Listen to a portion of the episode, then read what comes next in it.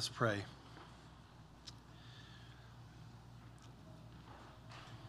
Father, what a great grace that you have given to us. You didn't wait for us to get our act together.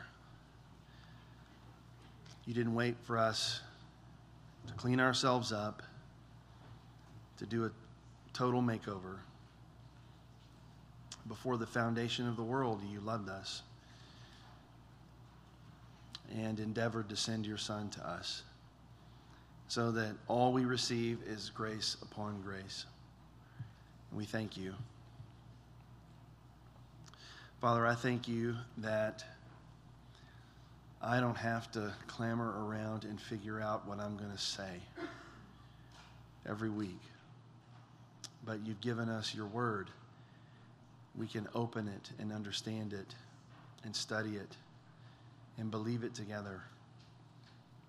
And so all we have to do is open the, the treasure chest and just unload it.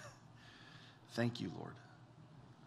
And Lord, I pray that you would do that for us this morning.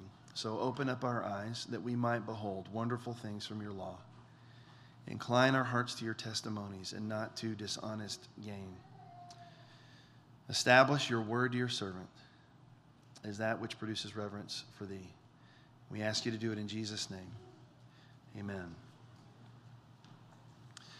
When I was in seminary working on my master's degree, uh, the school that I went to, I actually didn't go to Southern Seminary for my master's, I went to a different one. But the one that I went to was hosting a debate between two scholars, one scholar from on our campus, one scholar from off of our campus. And the debate was over this issue of lordship salvation. I'm just curious today in 2021, how many people know what I'm talking about when I talk about the lordship salvation debate? How many of you don't know? Uh, that, that, some of you don't want to participate. uh, um, well, the reason I'm asking that is because I think the, the collapse of cultural Christianity um, has really caused that debate to fall to the wayside among many evangelicals today. But back in the 1980s, 1990s, the question of lordship salvation was a live issue among evangelicals because what you had on the one side was a group of evangelical Christians who argued for what they called the free grace position. They believed that once you become a Christian, that may or may not mean that you actually begin following Christ. They believed that you could accept Christ as Savior while not accepting Him as Lord.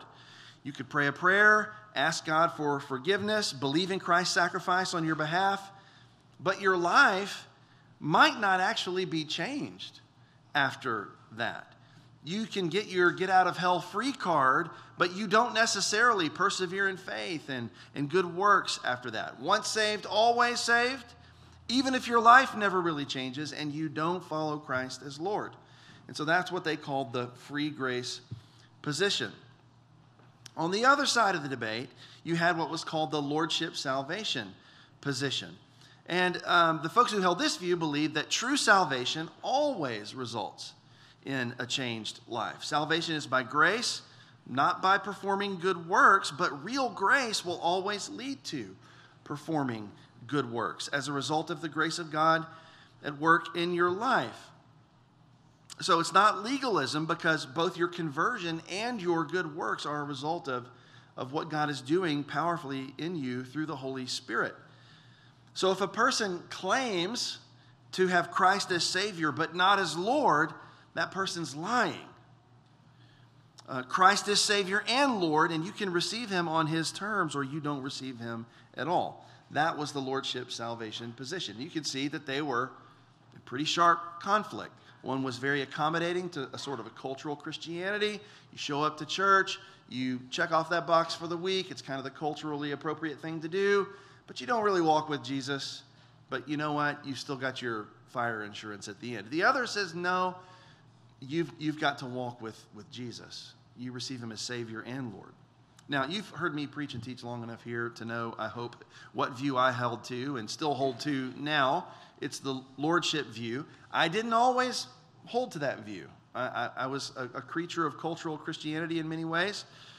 But the little Reformed Baptist church that I attended in college taught me what I think the Bible teaches about these things more clearly.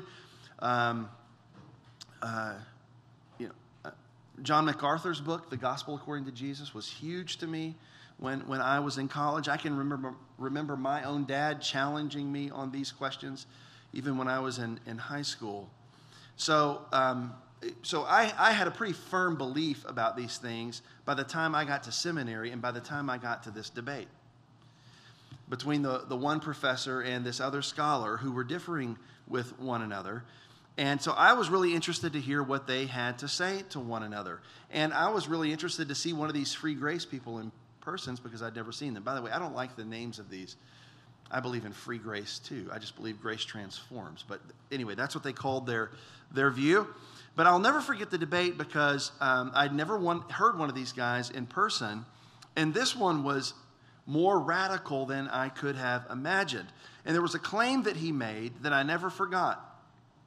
He said, the, the, the person who was holding the so called free grace view, the, the one that it doesn't necess- grace doesn't necessarily transform your life, he said that a person could trust in Christ for one minute and then worship the devil or idols for the rest of their lives after that, and yet you would still regard that person as a Christian.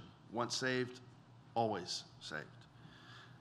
Nothing a person could do, even if they became an idolater, open idolater, or worshiping the devil for the rest of their life, nothing you could do could call into question the authenticity of your conversion.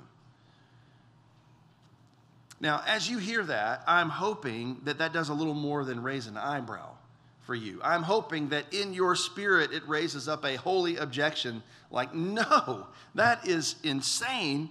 There's no way that you could square that with Scripture. That's an error completely at odds with what the Bible teaches. It, it ought to call to mind texts like 1 John chapter 2 and verse 4, which says, the one, that, the one who says, I've come to know him and does not keep his commandments is a liar. And the truth is not in him. But whoever keeps his word, in him the love of God has been truly perfected. By this we know that we're in him. The one who says he abides in him ought himself to walk in the same manner as he walked. So hopefully we know better than to think that we can accept Jesus as Savior and not as Lord, right? Or do we know that? You think about it at the, at the end of Second Corinthians, Paul is going to challenge the Corinthians with this chapter 13 and verse 5 Test yourselves to see if you are in the faith. Examine yourselves. Or do you not recognize this about yourselves, that Jesus Christ is in you, unless indeed you fail the test? Which means in this book that we're studying, Paul is challenging readers to test themselves. Why would he do that? Because some people need to reconsider where they are standing. Some people who are professing Christ may have Jesus as Savior, quote unquote, but not as Lord. And Paul's saying, Test yourselves unless you indeed fail the test. And so Paul's telling the Corinthians, I think he's telling us to test ourselves. Every Christian needs to take a long, hard look at their own heart and ask, Do I really know him? Is the evidence there to suggest that I do? Has the grace of God that I profess changed me? Is there any evidence of the Spirit in my life? I think that is what Paul is getting at. If you haven't already, I want you to turn your Bibles to 2 Corinthians chapter 6. We're focusing on verses 1 through 10. You know that throughout Paul's second letter to the Corinthians, thus far, he's had to give a defense of his apostolic ministry. And in a lot of ways, he's having to do this because he just looks like an unimpressive guy, at least by worldly standards. And Paul is trying to show them that even if his credentials are not impressive by worldly standards, they are pristine by Christ's standards. And if they have been tempted, if the Corinthians have been tempted to turn away from Paul and what his message is to them, they would be turning away from God's truth. They would show themselves to do what it says in chapter 6, verse 1 to have received the grace of God in vain, which means to have received God's grace to no apparent purpose in their lives. And God's grace always has a purpose and a result in a person's life who experiences that grace. If a professed Christian is not realizing that purpose, the question that they have to ask is why not? What does it mean when a person appears to have received the grace of God to no purpose or, or in vain? And so, what Paul's going to talk about in this passage is what I've titled this message Purposeful Grace. He's talking about purposeful grace. And he's going to expound, I have two points here. He's going to tell us about the foundation of purposeful grace and then the outcome of purposeful grace. The foundation is in verses 1 to 2, the outcome of purposeful grace is verses 3 through 10. So let me explain to you what I mean by that. So the first thing is the foundation of purposeful grace. Everybody look at verse 1. Paul says, Working together with him, then, we appeal to you not to receive the grace of God in vain. Now, if you're reading the ESV, it says, Working together with him, which suggests that Paul is working together with God to do his apostolic work. Now, I think that that is true theologically. But I'm not really sure that that's what he's talking about here. That little phrase with him is actually not in the original text, it's just generic, working together. And I think in context, it's suggesting that it's that probably his uh, fellow workers that he's working together with. Um, uh, fellow workers in ministry like Titus and Timothy and Silvanus, whom he mentions in this book. But what is he what is he doing? He says that he's working together with these I think other evangelists and he's exhorting the Corinthians with the same message. He says, "Do not receive the grace of God in vain." What does it mean to receive the grace of God in vain? Well, the meaning of the grace of God, I think, is, is clear enough. God's grace refers to his favor upon his people. That's the most generic definition you could give to God's grace. It's God's favor upon his people. And that favor comes exclusively and concretely through the work of Jesus Christ on behalf of his people. Exclusively and concretely, concretely through the work that Jesus has done. In, in particular, the work uh, that he did in dying on the cross to pay the penalty for our sins and being raised up to give us eternal life. That's God's favor upon his, that's the grace of God. Um, at the end of chapter 5, you remember that? He made him who knew no sin to be sin on our behalf that we might become the righteousness of God in him. Paul says that's true of me, that's, that's true of every person who's tasted God's grace. Don't receive that grace of God in vain. This is the grace of God that he provides for his people. Once somebody receives that grace by faith, they are saved. And yet, here Paul's telling them don't receive it in vain, which means to receive it to no purpose, to have no result of that grace once it's reached into your life, to receive Jesus as Savior, but not to receive Him as Lord.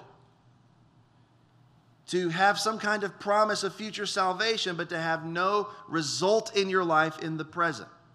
That would be receiving the grace of God in vain. And one measure of that in this context would be that people might be turning away from Paul and from his message. That would be receiving the grace of God in vain. In chapter 5 and verse 15, you'll remember, Paul says this He died for all. Okay, that's the grace of God. He died for all. Why? That they who live should no longer live for themselves but for him who died and rose again on their behalf. Some people think of salvation simply as this get out of hell free card, and they skip over what Paul says the purpose of Jesus' death is here in chapter 5, verse 15. The purpose of Jesus' death is so that we might live no longer for ourselves, but for him who died and rose again for us. That is the purpose of his dying for us. God's grace always has a purpose to change and transform your life, to renew you and transform you to look like Christ. If that transformation isn't happening, then you are experiencing purposeless grace. You're, you're receiving the grace of God in vain. If it is not having its intended result in your life. Paul explains why they should not receive the grace of God in vain in verse 2. Look at verse 2. For he says, In a favorable time I listened to you, and in a day of salvation I have helped you. Behold, now is the favorable time. Behold, now is the day of salvation. And you'll notice the first part of verse 2 is in quotation marks, and it's the text that Chris Birch read right before our prayer of confession. It's Isaiah chapter 49 in verse 8. And it's calling to mind that prophecy from Isaiah about the Israelites who are returning from exile in Babylon. And if, if you look back at that prophecy, it's, it's, it's, it's basically making a, Paul's making a comparison between the return from exile and salvation through Christ. If their return from exile is a kind of salvation, then the time when God is acting in Christ to reconcile the world to himself is the ultimate day of salvation. And so that's why Paul follows by taking over Isaiah's prophecy and saying that now is the favorable time. Now is the day of salvation. Isaiah's looking forward to a day. Paul saying it's now, which is profound because Paul's saying that Isaiah's prophecy is ultimately fulfilled in Christ. If Christ really has been crucified and raised, and if the Corinthians have received him as their Savior and Lord, then th- that is all the foundation they need to continue to live in him. They don't have to receive the grace of God in vain because they have received Christ in this way. And you know, one of the best illustrations of what Paul is writing here comes from Jesus' own teaching. You remember the parable of the soils in Matthew 13. You don't have to turn there. I'm just going to, to share it with you. But in the, in the parable of the soils, Jesus says this. He says, Behold, the sower went out to sow, and as he sowed, some seeds fell beside the road, and the birds came and ate them up. Others fell on the rocky places where they did not have much soil, and immediately they sprang up because they had no depth of soil. But when the sun had risen, they were scorched. And because they had no root, they withered away. And others fell among the thorns, and the thorns came up and choked them out. And others fell on the good soil and yielded a crop, some a hundredfold, some sixty, some thirty. He who has ears to let him hear. And, and, and in Jesus' teaching, you know that he's actually not talking about seeds and soils. The seed and the soils are representing people and the preaching of the word of God. And so when Jesus explains the parable, he says, Hear then the parable of the sower. When anyone hears the word of the kingdom, that's the seed being sown, right? It's the word, the message of the kingdom. When anyone hears the word of the kingdom and does not understand it, the evil one comes and snatches away what has been sown in his heart. This is the one on whom the seed was sown beside the road, the one where the birds came and took it away. And the one on whom the seed was sown on rocky places. This is the man who hears the word and immediately receives it with joy, yet he has no firm root in himself, but is only temporary. And when affliction or persecution arises because of the word, immediately he falls away.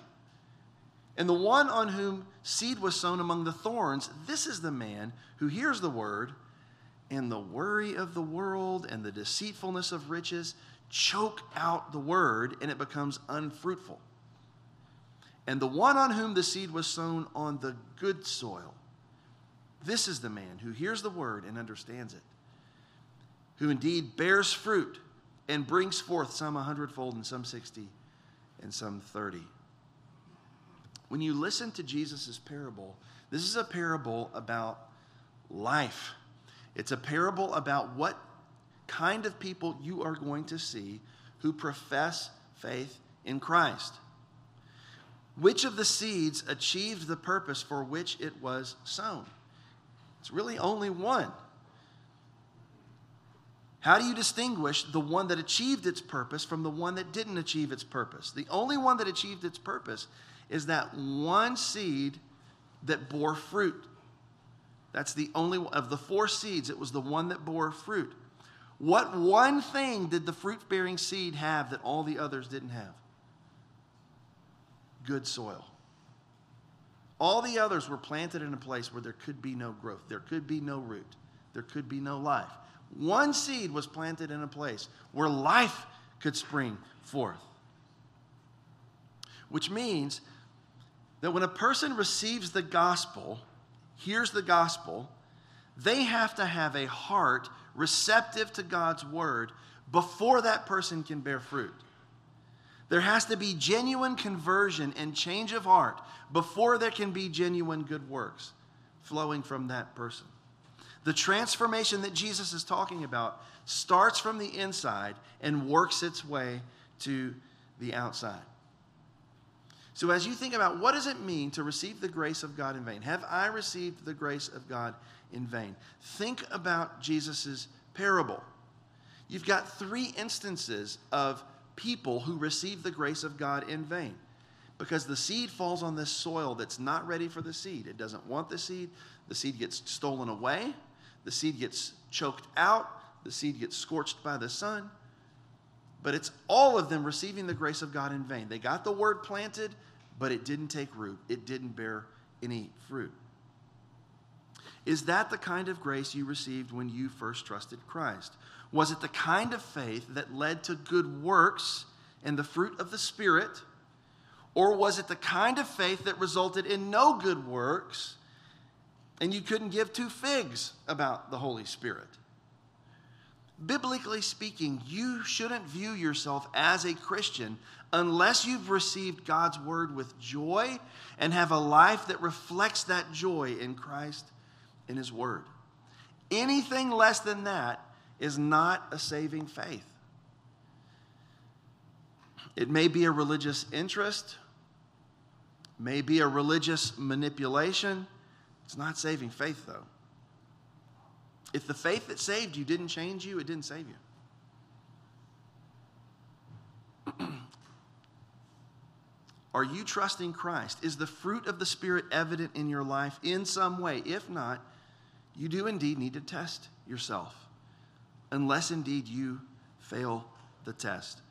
And so Paul's talking about the foundation of purposeful grace. Guess what it is? It's the work of Christ on our behalf on the cross. And he's saying that you should not receive that grace in vain. It should be to some purpose, some manifestation of the Spirit's work and control in your life. That's the foundation of purposeful grace. The second thing, though, is the outcome of purposeful grace. Everybody look at verse 3. He says, We put no obstacle in anyone's way, so that no fault may be found with our ministry, but as servants of God, we commend ourselves in every way. Paul saying that he wants to commend himself in every way is him saying, I want you to see the fruit coming from the root in the good soil.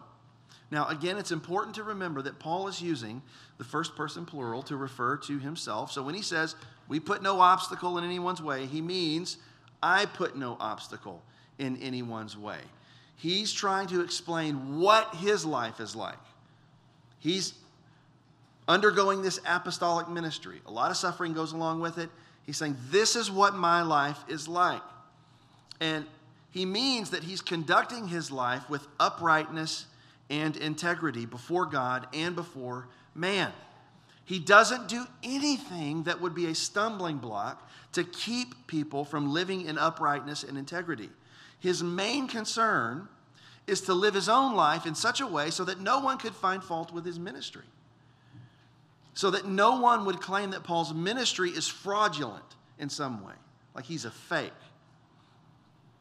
On the contrary, he says that as a servant or as a minister of God, he wishes to live in such a way that people that, that would give people confidence. He's trying to commend himself to their consciences. He's trying to say, look, the way I live is completely consistent with what I profess.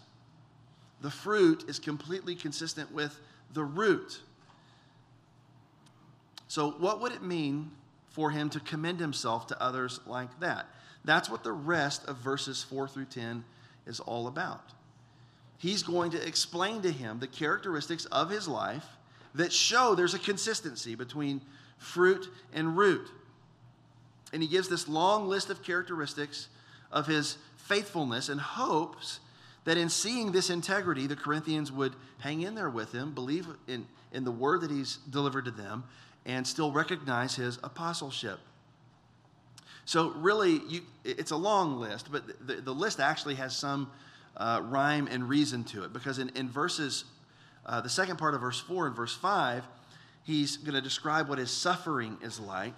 In verses 6 through 7, the first part of verse 7, he's explaining what his character is like.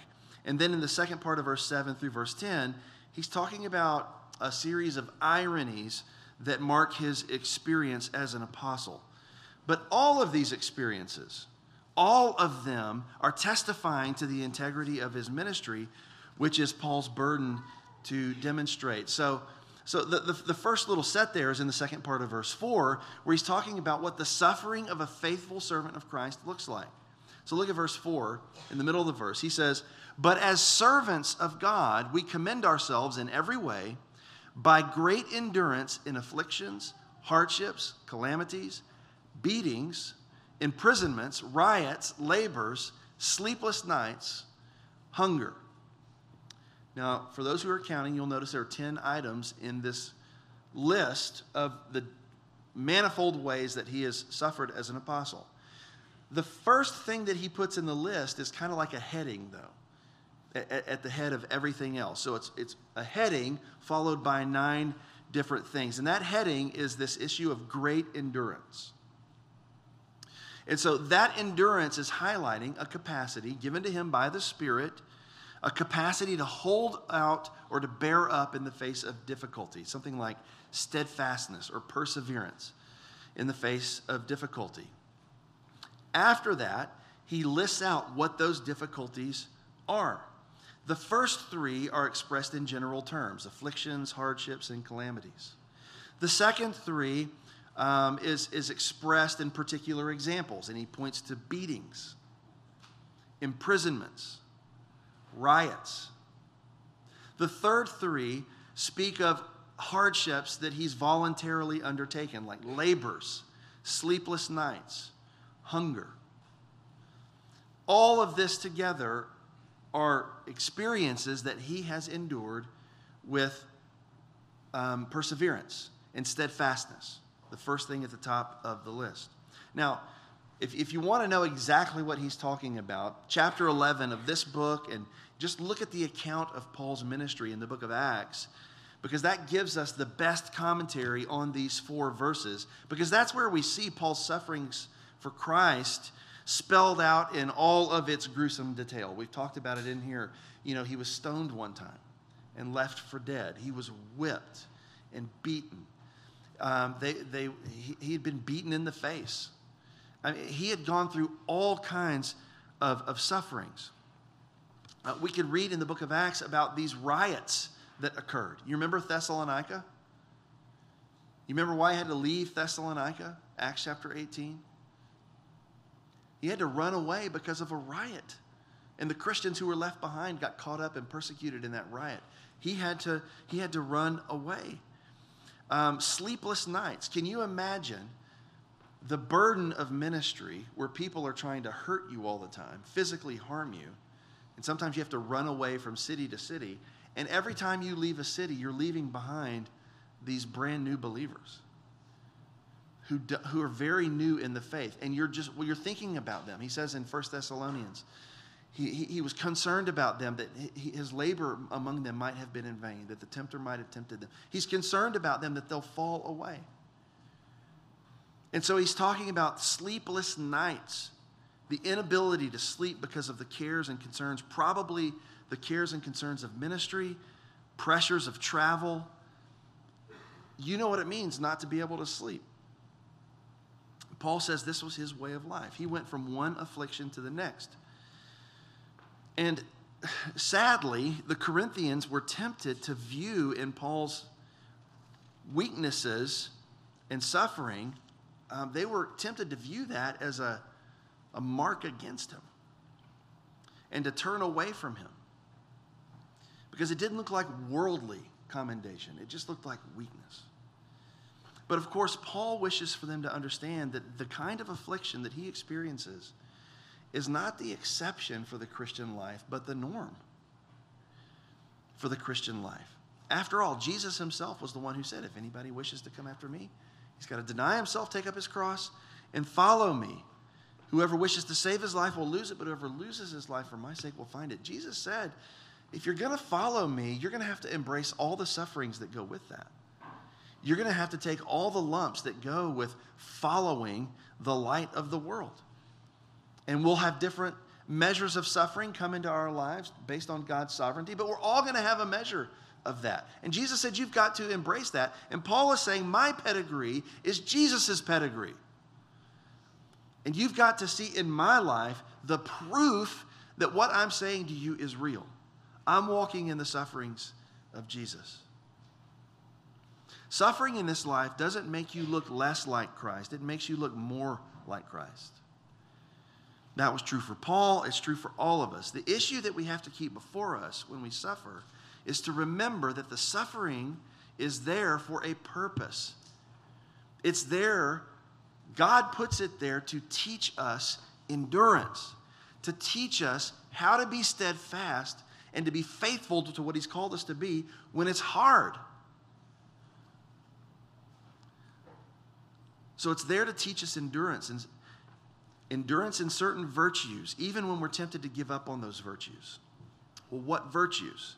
Well, that's the next part of the list. So if verses 4 and 5 are about Paul's suffering, um, verses 6 and 7 are about the character of a faithful servant.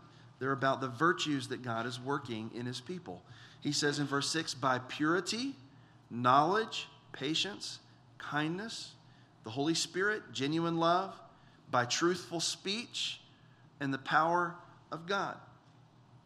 In this part of the list, there are eight items. And they're all reminiscent, I believe, of the fruit of the Spirit. You remember from Galatians 5. He, he talks about purity. It's a word that means something like sincerity.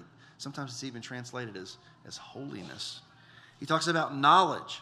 Paul's already said in chapter 4 and verse 6 that God is the one who has shone in our hearts to give us the light of the knowledge of the glory of God in the face of Christ. This is the knowledge of Christ given to Paul by the Spirit in the gospel. It's a gift of the Spirit, knowledge, patience. That very same word appears in the, the list of the fruit of the Spirit in, in Galatians 5 22. And it refers to a state of being able to bear up under provocation. It has to do with forbearance and patience. And so you can imagine why this quality would be important. If you're a Christian suffering affliction, how many of you are having patience when you suffer. I can hardly have patience when the, I'm waiting for the microwave to finish. Paul's getting beaten, stoned. And he's saying that this is working in him patience. Paul is teaching that we need affliction so that the Holy Spirit can teach us patience.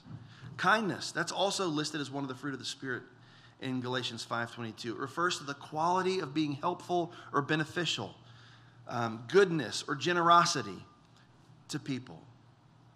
So here's another tough question. When you're suffering, I don't know, think about the last time you were sick. How many of us remain generous and, and attentive to the needs of others when we're sick or ill?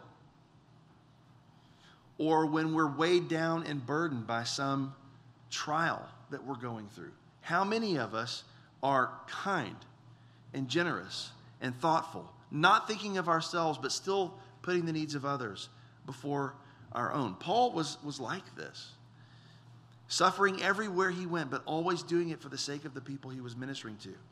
Notice the next thing in the list is the Holy Spirit. And the Holy Spirit is the one tying all of these virtues together.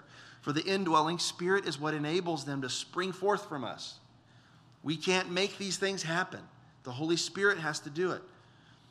The Spirit is the one who makes our heart into good soil so that the Word can put down deep roots and grow up strong and bear the rich fruit of the Spirit. Notice he says genuine love next. And love is the first fruit of the Spirit in Galatians 5. It's the chief mark of the Christian. There's no true Christian where there is no true love. And here Paul stipulates that this isn't fake love. You can fake love, right? It's not fake love.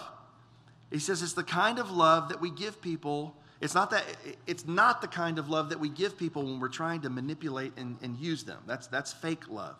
This is um, literally love without hypocrisy. It means love without pretense.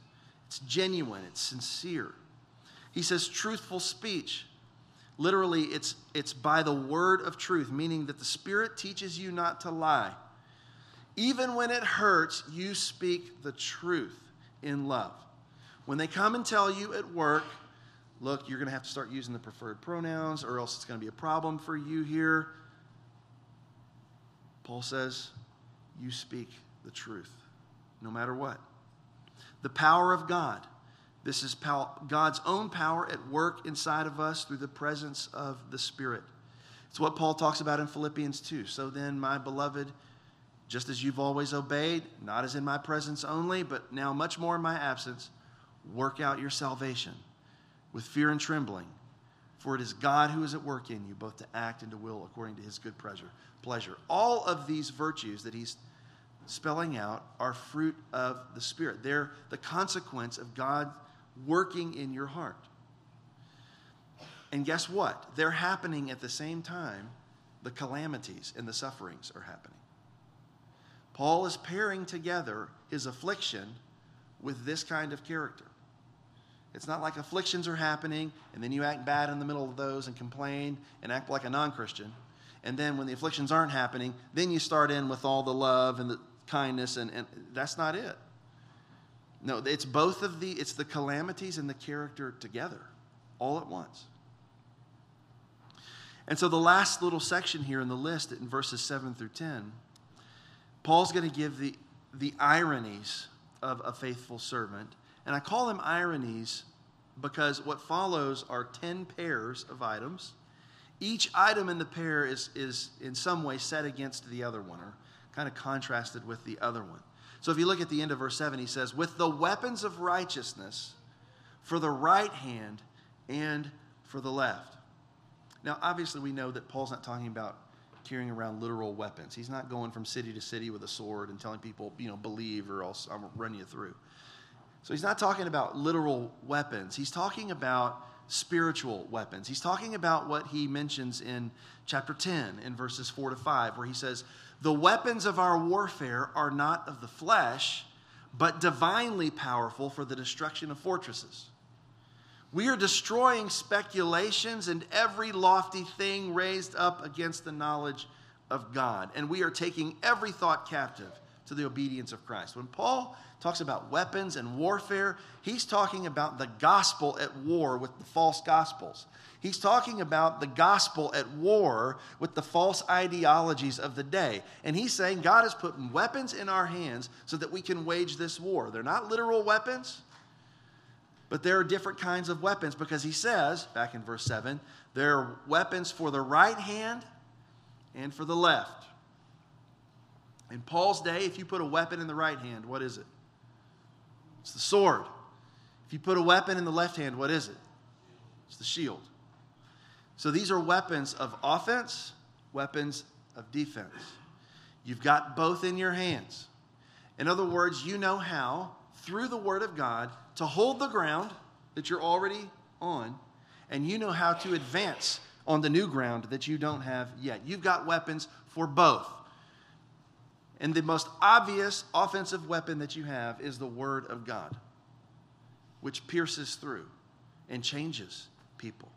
That's how you take new ground. And you've got the shield of faith. You've got all of that from, from Ephesians 6. And Paul says, That's my life. I've got the weapons of righteousness for the right hand and for the left. I'm holding ground and I'm taking ground. Look at verse 8. Through honor and dishonor, through slander and praise, we are treated as impostors and yet are true. Notice the ironies here. Paul's proving his faithfulness when he's honored or not, when he's slandered or not, even when they praise him. Sometimes he's treated as an impostor, but he's actually not that, is he? He's for real. He's one of the truest men that you could ever meet. Verse 9, as unknown, when they treat us as unknown and yet well known, as dying and behold we live, as punished and yet not killed. Paul's not well known or famous among the Romans. He is not yet then considered one of the great men of the earth, but he was indeed well known among the Christians and a whole lot of Jews. He's sometimes left for dead, and yet he lives. They stoned him that one time, and they all thought he was dead, but he's alive. The Lord delivers him. He's sometimes punished, but he's not punished to the death. And yet, in all this, look what he says in the last verse as sorrowful, yet always rejoicing, as poor, yet making many rich, as having nothing, yet possessing everything. People treat the bruised and beat up Paul as a sad man. And yet, in the midst of all the blows, he was always happy in God. Sorrowful, yet always rejoicing. People treated him as impoverished, yet he, he just didn't have much, obviously.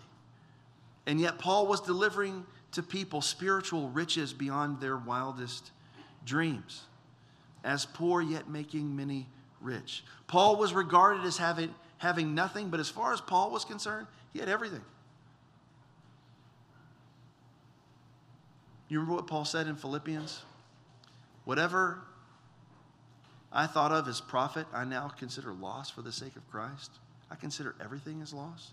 Compared to the surpassing greatness of knowing Christ Jesus, my Lord, for whose sake I've suffered the loss of all things. Paul didn't think he was at a net gain for suffering for Christ. That's not what Paul believed. How could Paul live like that? because he believed the words of Christ that whoever loses his life for my sake and the gospel will save it. It's never a net loss to suffer for Christ. How could a person live like that in the midst of suffering? Jesus told us how we live like this. The only way you can live like this is with the eyes of faith. Do you remember Matthew 13 when Jesus said, the kingdom of heaven is like a treasure hidden in a field, which a man found and covered up. Then, in his joy, he goes and sells all that he has and he buys that field.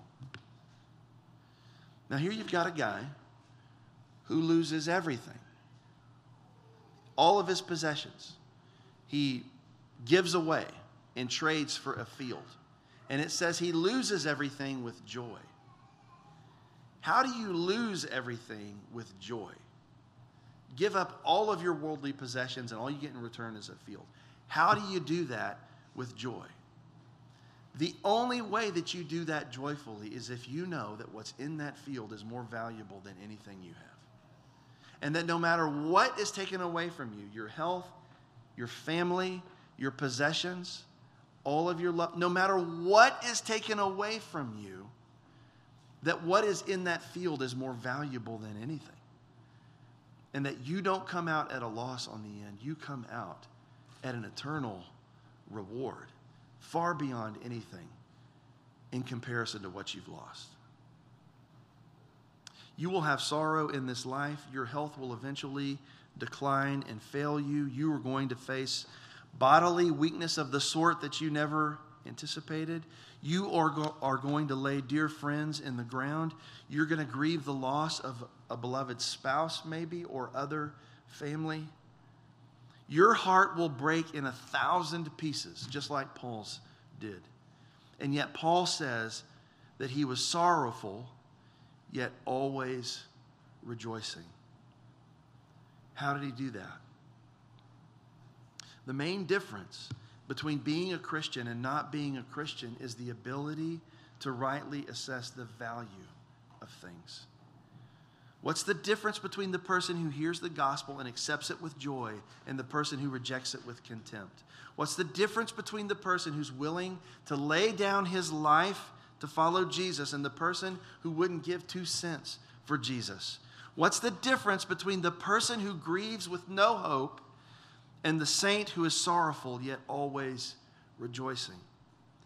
The difference is the powerful presence of the Spirit, which takes hard soil and breaks up that fallow ground and makes the roots go down deep into the ground. And the Spirit makes spiritually indifferent sinners into saints who can see the treasure hidden in the field. It's the Spirit of God in the people of God, enabling you to see what no one else can see and convincing you that nothing is to be preferred to this treasure. That's it. That's the only way that you could ever be sorrowful and yet always rejoicing.